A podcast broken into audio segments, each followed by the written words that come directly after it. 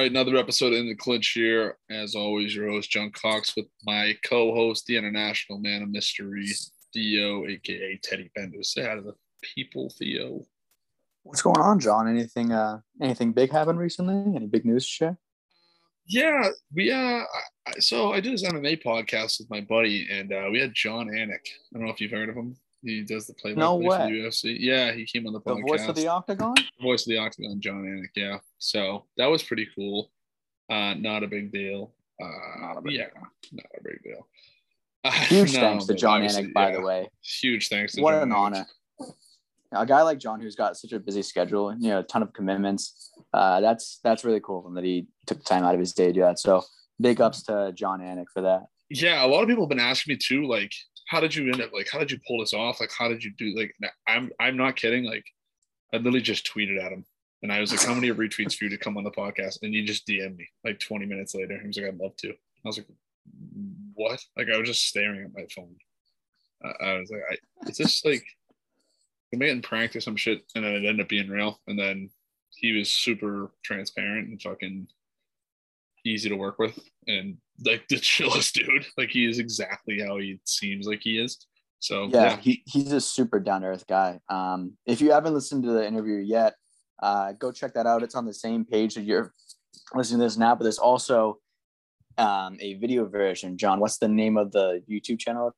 Um, let me see. It's on- it's on my YouTube channel. I've never uploaded anything to it before besides this. So I think it's like Johnny Rocket or some stupid shit. I don't know. We're gonna put it up on the regular channel at some point. I literally have no idea like why it's called that or I don't know how to change it. So uh it is up there. I tweeted out the link as well.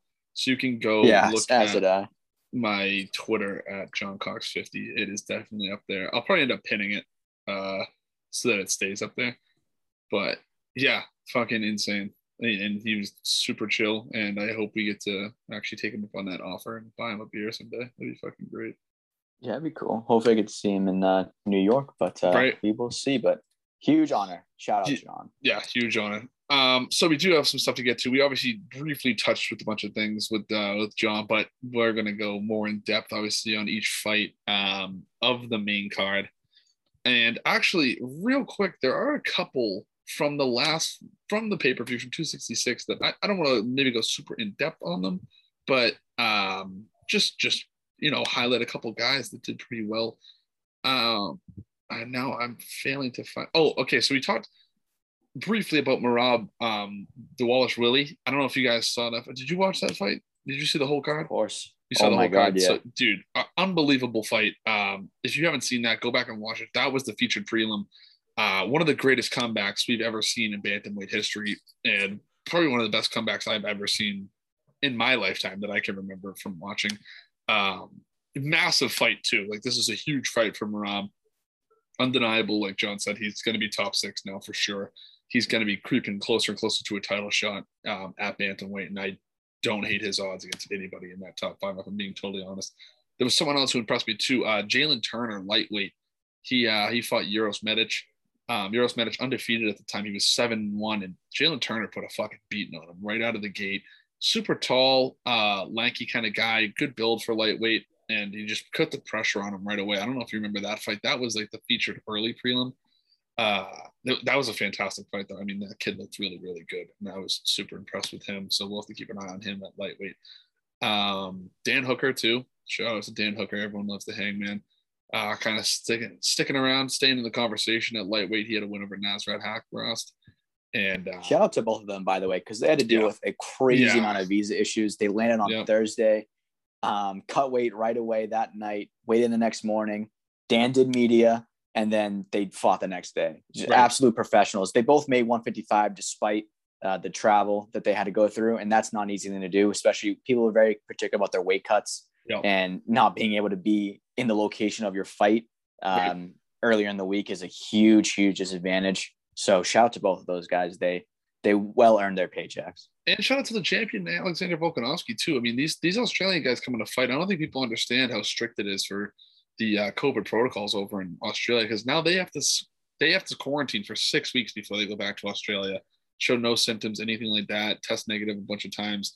So I mean, for these guys to be away from their families for six weeks, um, is is a really big deal. And we saw how much Yeah. it affected Dan Hooker last time he fought, especially heartbreaking when you come off a loss like he did on Michael Chandler. You know, you put in all that time um, to get knocked out so quickly and like in such an embarrassing fashion, and then have to just kind of sit there for six weeks and really like go over it and not be able to be with your family and stuff like that. Um, that must suck just so bad. But I, I saw I don't know if you saw the clip. There was a clip on Twitter of Volkanovski and uh, Hooker at the the uh, Raiders game. So I don't Yeah. know if like that was like I was like I thought they were supposed to quarantine, but all right. Like, No, they. Yeah, it- it. it's it's. I'm it's not bashing them. I'm like I would have done the same shit. I don't care. I would like I got Well- six fucking weeks. Like I might as well take a night. Yeah, they also might uh, move the whole team City Kickboxing to America, but uh, there's still a lot of stuff they got to get through to Right. get that done. But yeah, man, can't say enough about these guys from the Oceanic region. They got to Yeah. deal with a lot to get over here, and then on top of that, they got to fight too. So shout out to them. Yeah, it's absurd. Um, so let's start earlier off in the night here. Um, we'll, we'll get to the bottom stuff here that we have on our our um what, what am I going to call this? The show card. We'll we'll talk about that at the end here. But the first fight that we want to talk about, obviously, is Nick Diaz versus Robbie Lawler. Um, so my initial knee jerk bachelor party drunk reaction was that that fight sucked. Uh, but going back, um, it was it ended up being a, a pretty decent back and forth. I think what there was was there just wasn't a lot of. Uh, I, I was expecting a little more from Nick Diaz, uh, power wise, because I think the concern going in was that he didn't look he had a lot of power. It looked like he looked pretty slow in his shadow boxing and stuff. It's kind of his forte. He's always kind of done that. Um, but it just looked like he was touching him up, uh, sort of Colby Covington esque, where it's more pressure than it is um, power. And it just didn't seem to work against Robbie Lawler. Robbie Lawler's been so active compared to him. And like, I, I don't know. I mean, I didn't love his odds from the get go. I know I predicted that he would uh, win by submission, but I mean, you know, that was my kind of bold prediction. So, uh, what, what did you think of the fight? Honestly, uh, I didn't have the same knee jerk reaction that you did. I had the opposite. I loved it as soon as I saw it. Um, but what made me really nervous about it initially was when he was walking out and it wasn't the same. And even Anik talked about this too. He didn't have that same scowl. He didn't have that same like Yeah. mean streak about him. Um, and even like that moment before he got in the cage where he starts to walk up with a shirt on, they have to take him back and he just stands there for a second. It, it made me feel a little bit, it didn't feel like he was really in it. Yeah. Um, and then the opening spin kick that he threw, it, it, it I got really, I got really nervous that this fight was not going to end up well. But it actually became a really good back and forth. Yeah. Um, you know, Robbie came out the gate right after that kick with a bunch of pressure. Uh, Yeah. you, I wrote down ruthless. Didn't even mean for that to be a pun. So there you go. yeah. But there you go. um, he ended up backing up Diaz the entire time.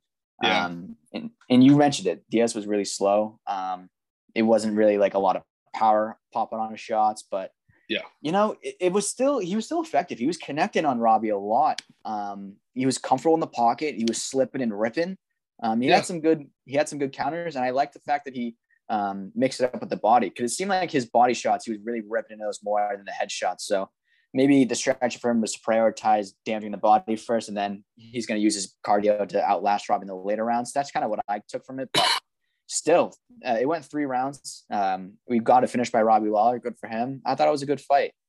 yeah, it, it wasn't as awful as I initially thought. It, it was just more of like a um, anticlimactic sort of. Uh, Yeah, it, I mean, it was very obvious from the build up and everything like that that Nick didn't really want anything to do with this fight. He didn't really want to be there. It seemed like uh, he made it pretty clear in the Brett Okamoto interview that he was doing this mostly just to help out Nate, and um, they needed to make some money apparently, or that's what it kind of they kind of made it seem.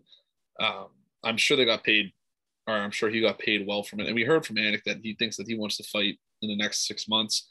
I'm not sure. We obviously know that Anik has a strong connection with the Diaz brothers, uh, and he he's a huge fan of them. I'm not sure if that was maybe a little bit of bias creeping in because I'm not sure what the next move for Nick Diaz would be after such a I don't want to call it lackluster, but just an uninspired performance or uninspired build up and performance really.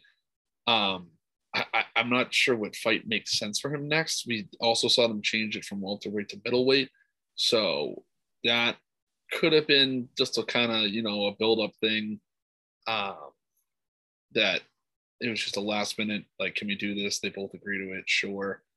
Uh, if he has more time to prepare for an actual guy, I'm sure. I mean, I think he could have made the weight if he wanted to. It's just a matter of let's just get in there, get this done, get out. Um, I don't know. I, I really don't know what's I, I I don't know what's next for either of these guys. It kind of seemed like just like a a show fight, you know, like a, a prize fight, something to for the fans, something to make some money quick. Um, it, it just doesn't seem like there's a place in the middleweight or welterweight division for either of these guys. I would say more so middleweight that there is a more of a spot for them to compete uh, because uh, welterweight's really good right now. But I, am not sure. I really don't know what the future for either of these guys is going to be. I, I, I, if Nick Diaz wants to fight in the next six months, maybe we see him come out and you know it, it's no secret that they're training for sure. I think he's probably been training his ever since he stopped fighting. I don't think that's a secret. Uh, but yeah, like you said, it just like it was just odd to see how sort of out of it he seemed because we we've seen it in the past with Nick Diaz where he doesn't like the the commentary of it and the the media stuff, the build up. I don't think he likes that. I think he likes to fight. I don't think he likes all that build up and everything like that. It's something that he just doesn't seem very inspired by or very um, into.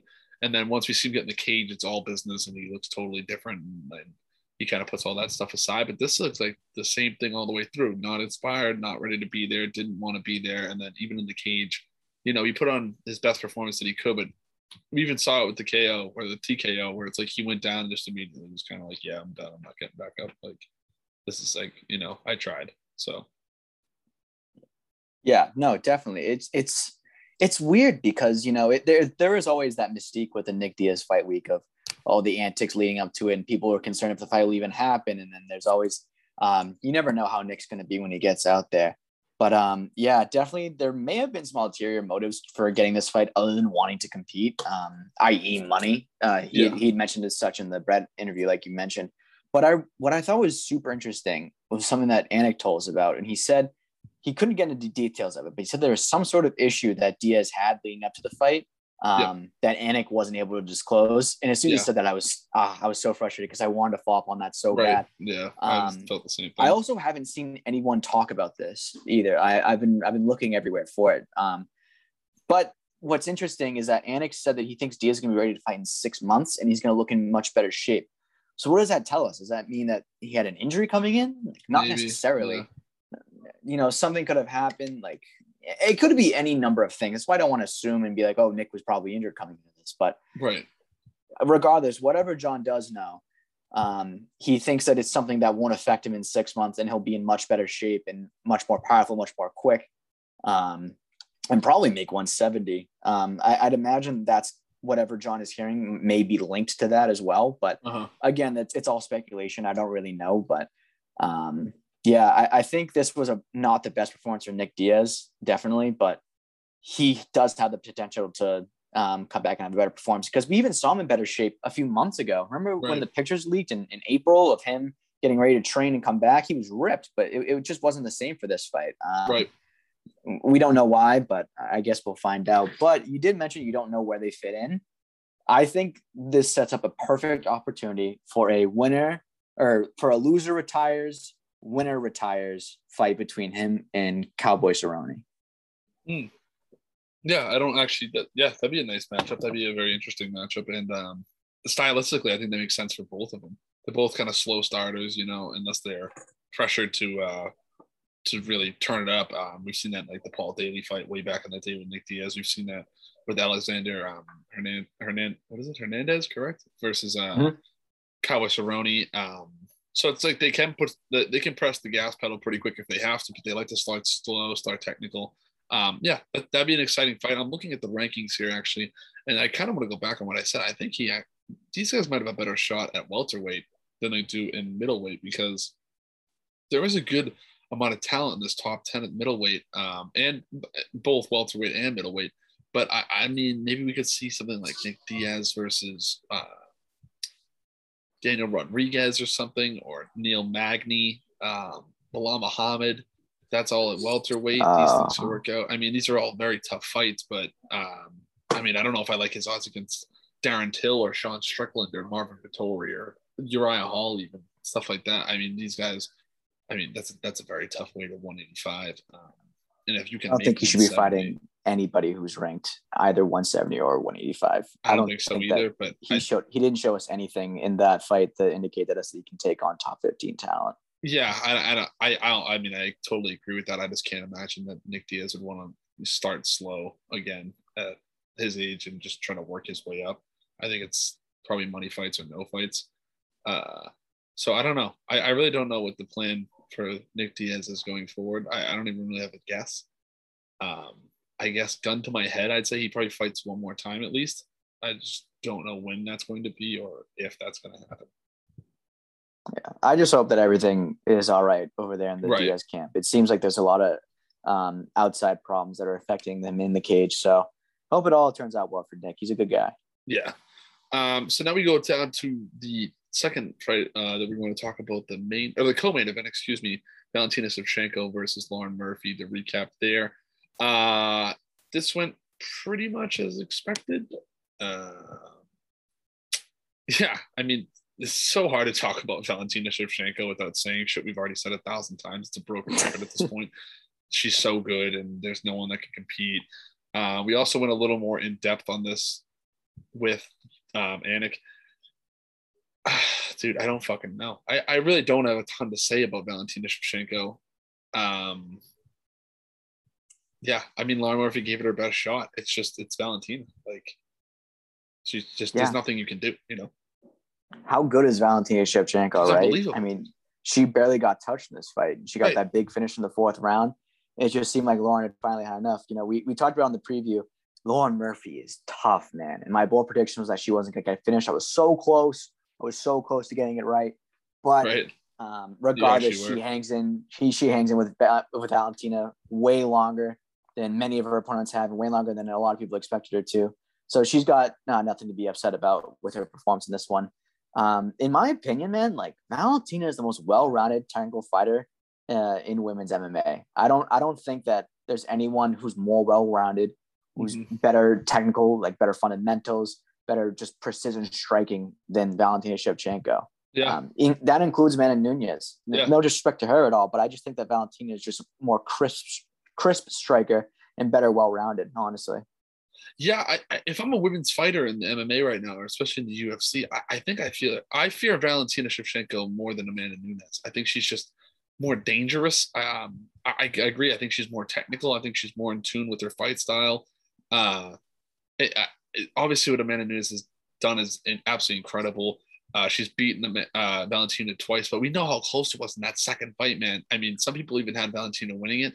So I, I, yeah, I think I have to agree with you on that. I think that if they fight, run it back a third time, I, I like Valentina's odds in that rather than Amanda Nunes.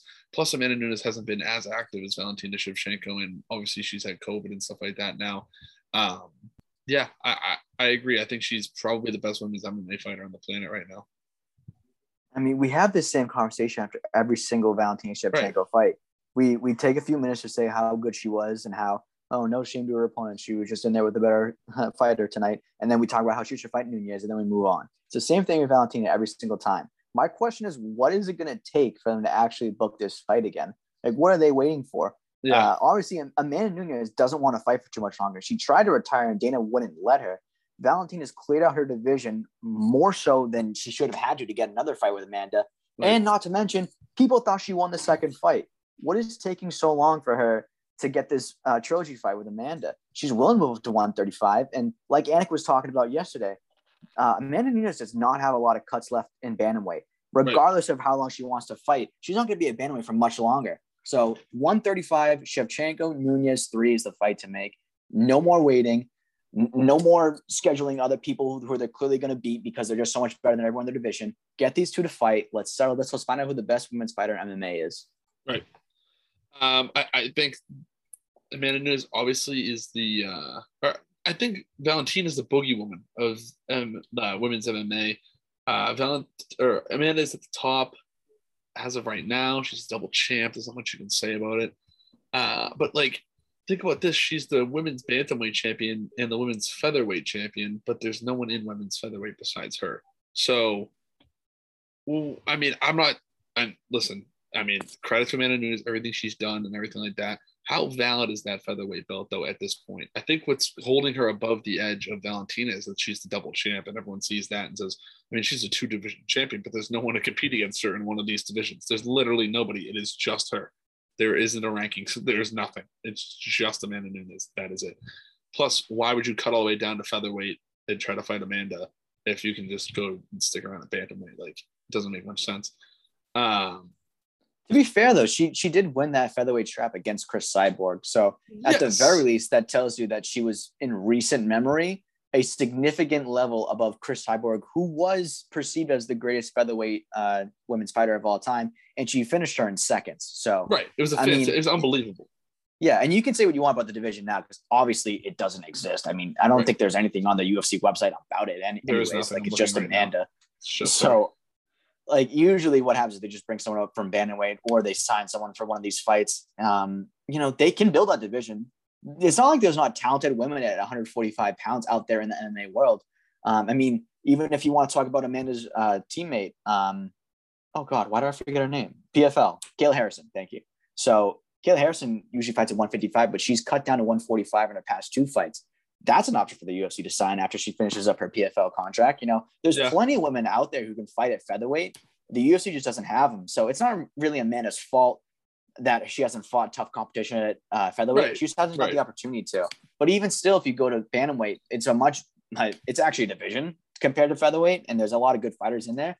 But Amanda's proven time and time and again that she's so much better than all those girls. So why are we waiting to make this Shevchenko fight versus Nunes? Like, what's going to happen to make it like bigger? What's the point of waiting? I'm not. I'm seeming to not understand this. Yeah, I'm in the same boat. Uh, and then I'm looking at the top five or the top three, I should say, for women's flyweight right now. You have Jessica Andrade, Katlyn Chookagian, and Lauren Murphy. So Shevchenko has beaten two of the top three already, um, or maybe even all three of them. I don't. She's been she's been for the top five. The only person she hasn't uh, faced is Cynthia Calvillo, who just lost right. to Andrade. So. so it's like, what do we want to do here? Do we want to just keep making rematches, uh, or make the rematch that actually can sell and makes the most sense? You know, right, right. I, I, I yeah, I mean, I'm in the same boat. I have no idea what's going on there. Um, moving on now to the main event. Alexander Volkanovski versus Brian Ortega. Uh, fantastic fight, first off. One of the better championship fights we've seen in a long time. Um, definitely one of the better fights of the year. There's a lot to unpack here. Uh, we had the obviously the Ultimate Fighter. They were matched up as coaches. Uh, some shit talking back and forth, nothing too crazy. Uh, but I mean, what a fight, man! And how like Alexander Volkanovski, I think in this fight kind of solidified that he is the true champion, and um, that he he I mean he's got to be one of the toughest guys that's ever fought in the UFC, maybe even MMA. I mean, this guy, how he got out of one that guillotine or two that triangle choke. I mean, Brian Ortega is literally his nickname is T City, which is because he's so good at triangle chokes. And Volkanovski gets out of one of the tightest triangle chokes I've ever seen. So I don't understand how that happened. I mean, you look at you go back and look at the pictures from the fight. There's a picture of Volk in the triangle, and it's a textbook triangle where it looks like I mean, it yeah. looks like somebody fucked up in a jujitsu class and like wasn't paying attention or whatever. Like it is tight, tight as it gets. Uh, and he somehow survives, weathers the storm, and then ends up finishing Brian um, to retain his strap. It, I, I don't know, man. I mean, it's unbelievable. Yeah, I mean, put some respect on Alex Volkanovski's name. Seriously, man. He's he's dealt with a lot of disrespect basically because of the Max fights and people right. love Max. They think he's a legitimate champion. But either way, man, you gotta you gotta put some respect on Volkanovski's name. He had an impressive pace and cardio in this fight. I mean, he was pushing the pace every single round, every single second. Even when he was up heading into the fifth round, he could have just, you know, sat back on his bike and not taken a lot of risks because he was clearly up. But no, he still went forward and marched him down. Um, like I mentioned in the in the preview last week, he interrupts patterns so so well and slows his opponents down. And that's exactly what he did in this fight. Um, but regardless, man, you got to give credit to Ortega for being so tough. He now holds the record for the first and second amount of strikes absorbed in a UFC fight. Um, that is not good. His striking differential has always been poor, even back to like before he fought Frankie Edgar. Like He's Yeah. always had poor striking differential statistics. He's got to stop standing right in front of his opponents. He needs to work on that lateral movement and head movement. Um, while he does have the skills to pay the bills, like he's got really good hands. Of course, we saw in this fight, even though it didn't work out for him, incredible jujitsu.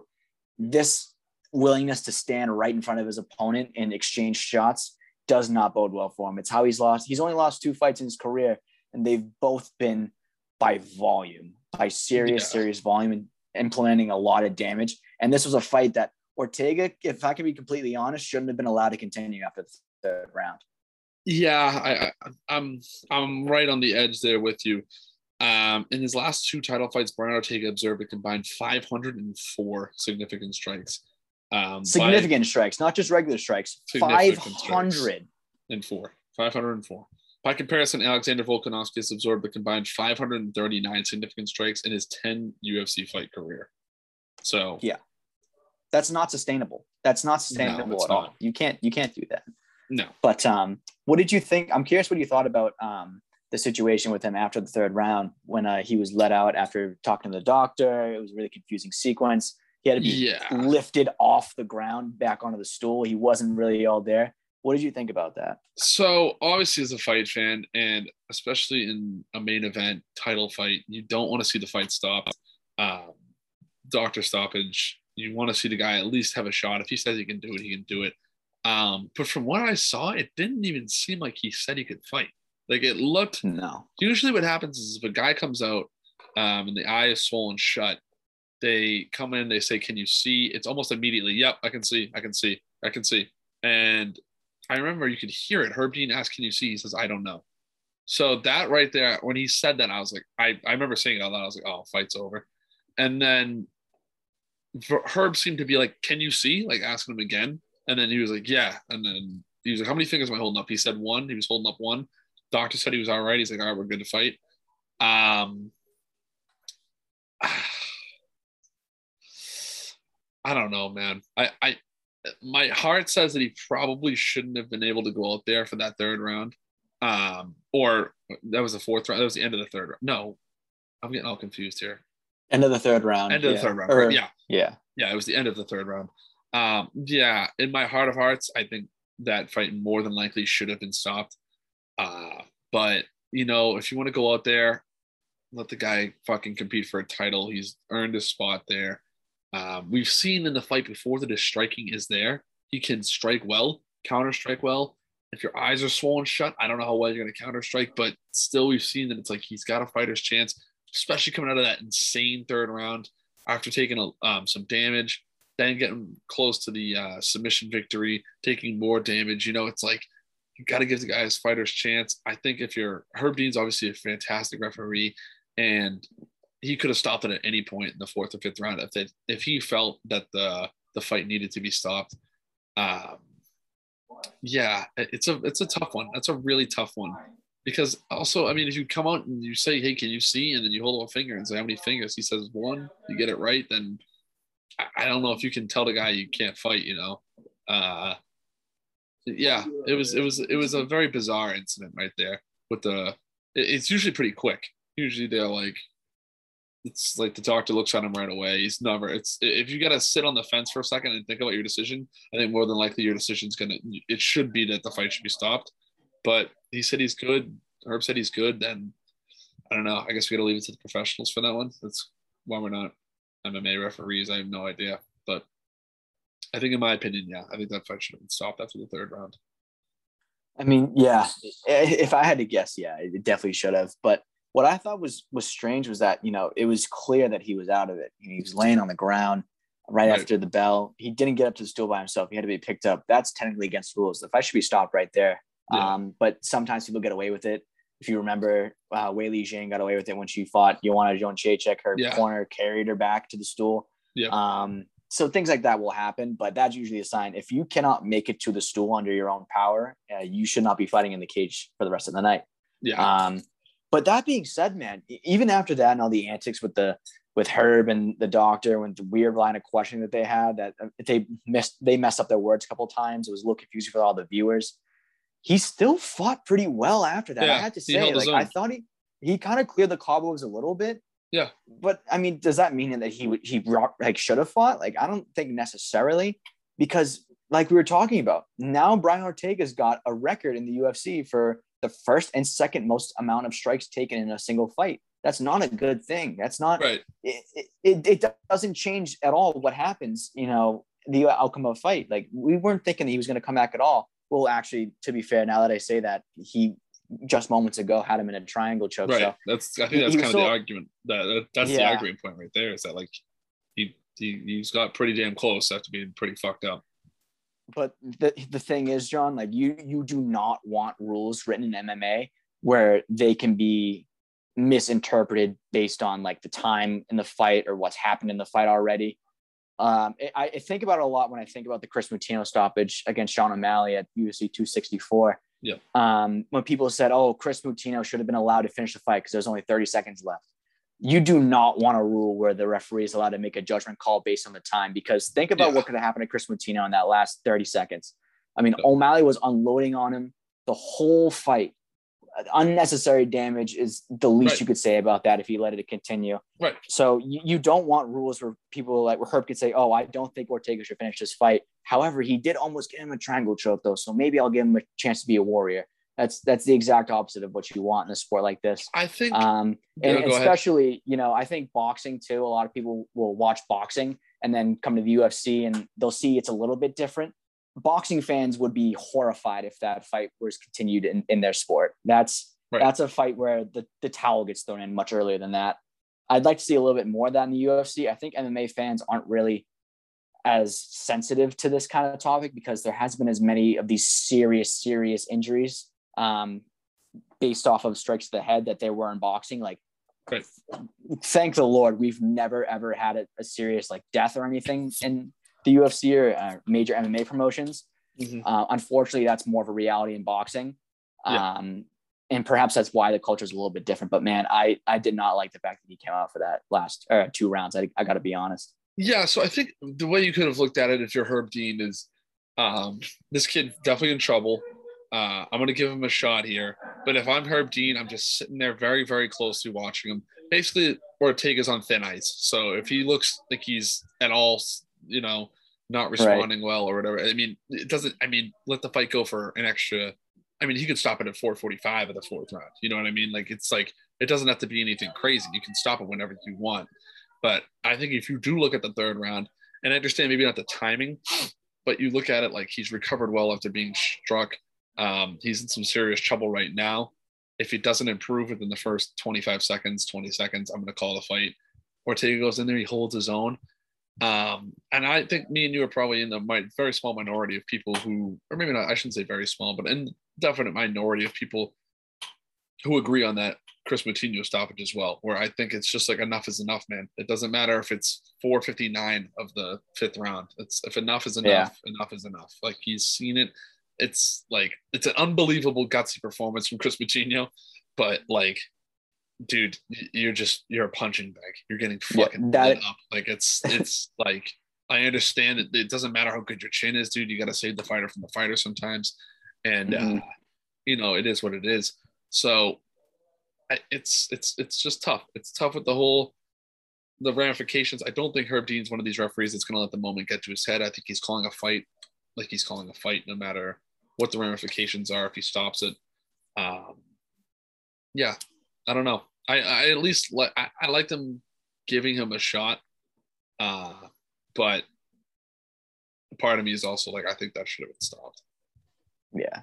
That whenever someone asks you if you can see and you answer I don't know. Right. Um that's a pretty tough one. Also, that uh, going back to that Moutinho stoppage, if you have a problem with that, that Moutinho stoppage is the definition of a fighter not intelligently defending himself. That's right. when you call it bottom, right. line. So, um, and they could have even called it, like you said, at the end of this round, uh, when Ortega was getting mauled by Volkanovski on the bottom. Yeah. Um, you know, it's just, it's just one of those things. Thankfully, it didn't seem like anyone seriously got hurt. Obviously, Ortega's got a bunch of damage he's got to deal with, but yep. you know, all, all things considered, um, it, it turned out all right. Yeah.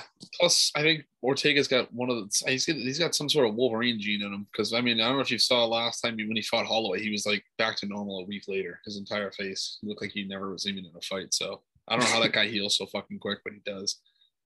Um, so we got some other stuff we want to talk about here. It's kind of a short episode since we had the bonus one yesterday with John. Um, we got Corey Sandhagen versus Petr Yan for the interim title belt at bantamweight. That is official for UFC 267. That is in what three weeks, somewhere along the lines of that.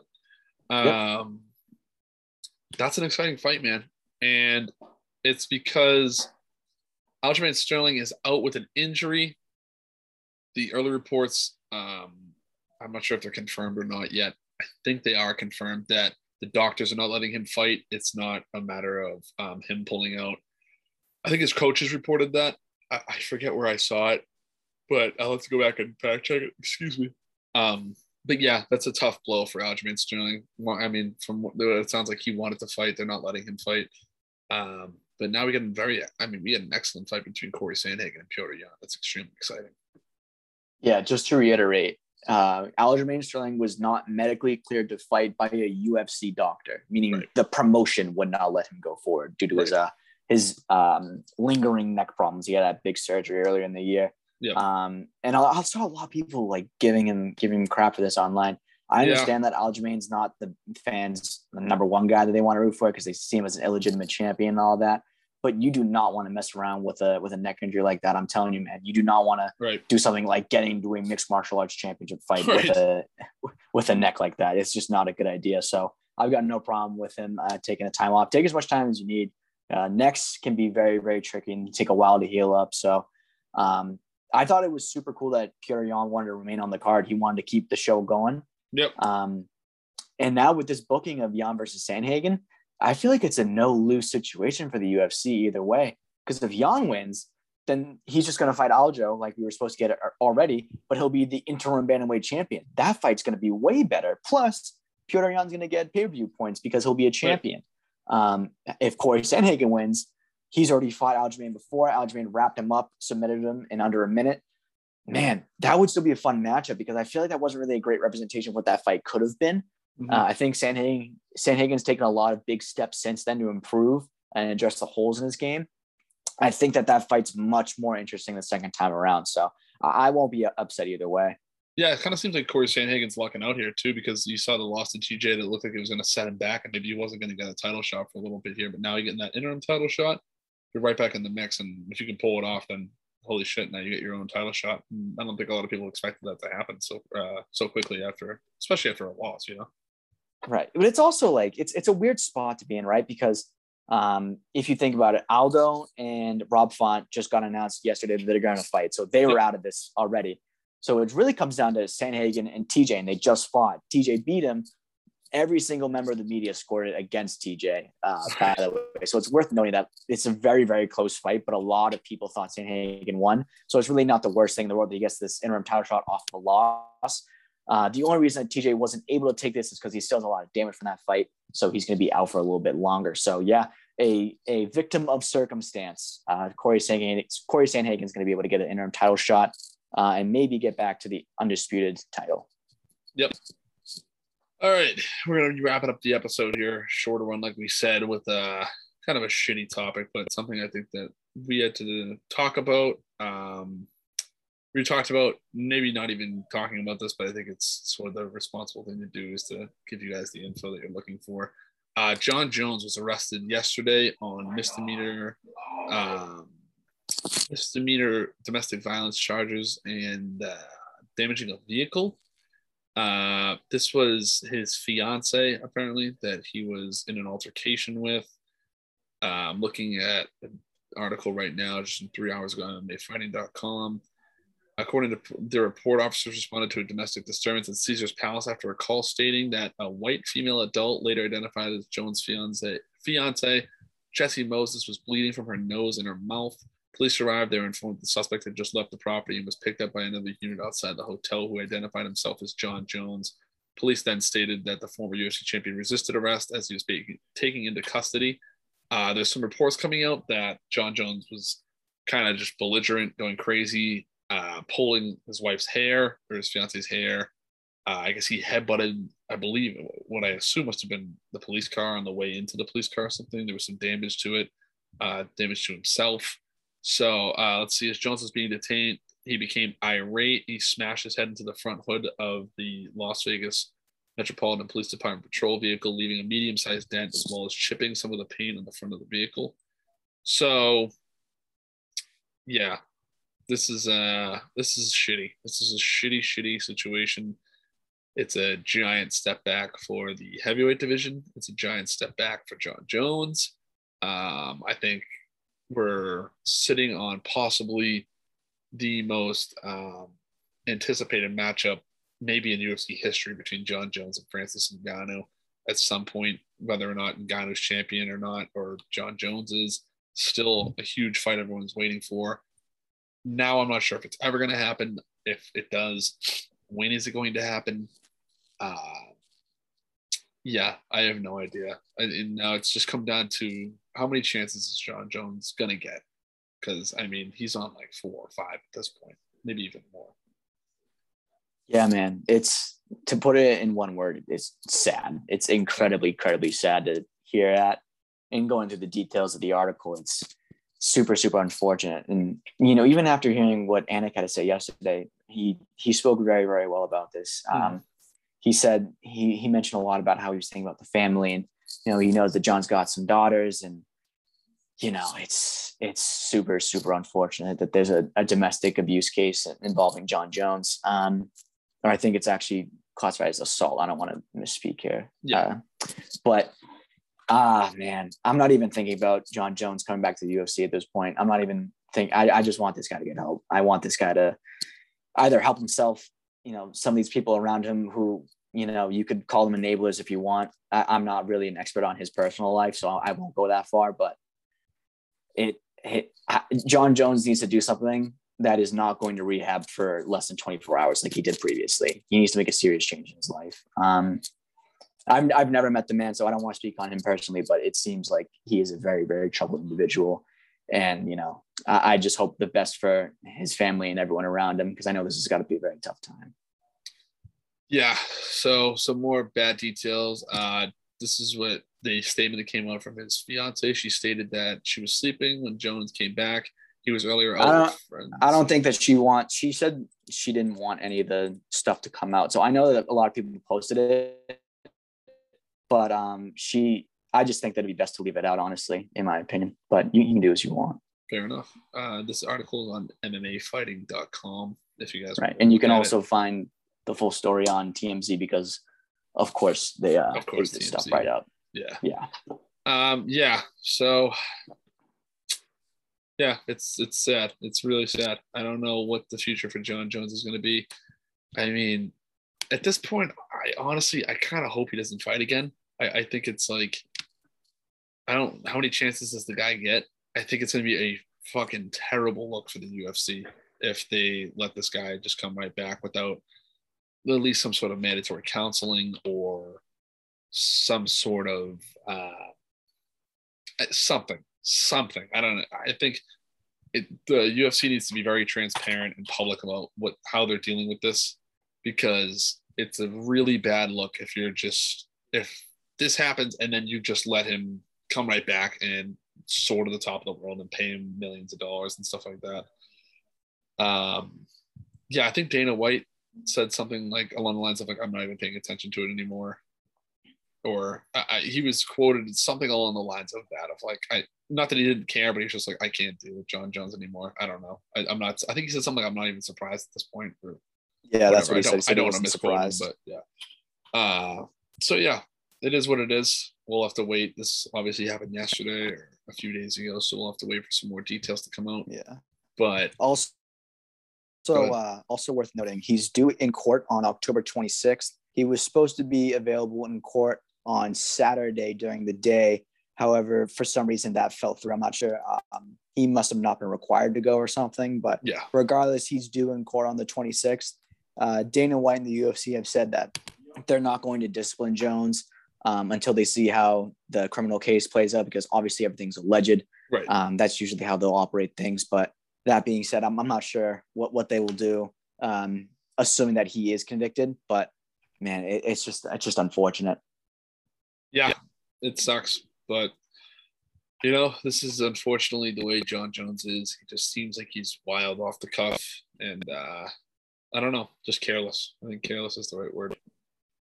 But we'll um, try to wrap up on a lighter note, I suppose. Um, we'll start to talk about maybe just yeah, we'll just do what we do every week. I'll read off the uh, fight card for this upcoming fight this weekend. So we have a UFC light heavyweight matchup here between Thiago Santos and Johnny Walker. That is going to be at starting main card starts at 7 p.m. from the UFC Apex Center at uh, on ESPN Plus, and the prelims will start at 4 p.m. Um, so a little bit of an early start time. I kind of like that myself. First on the prelims, we have a bantamweight matchup: Alejandro Perez versus Johnny Eduardo. Then women's bantamweight matchup: Stephanie Egger versus Shanna Young.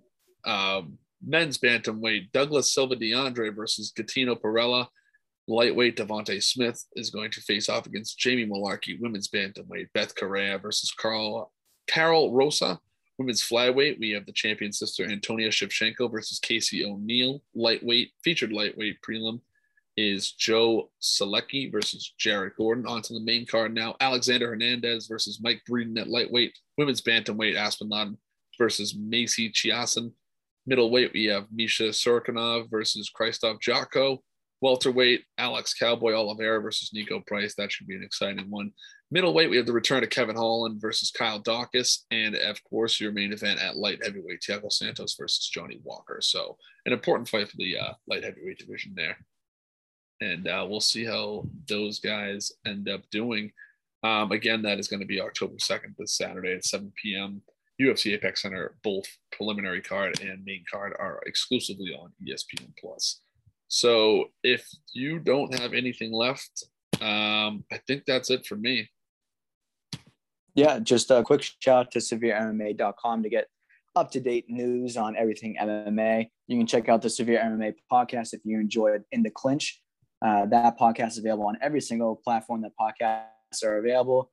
You can check us out on all social medias. And of course, our YouTube will have uploads of individual podcasts as well.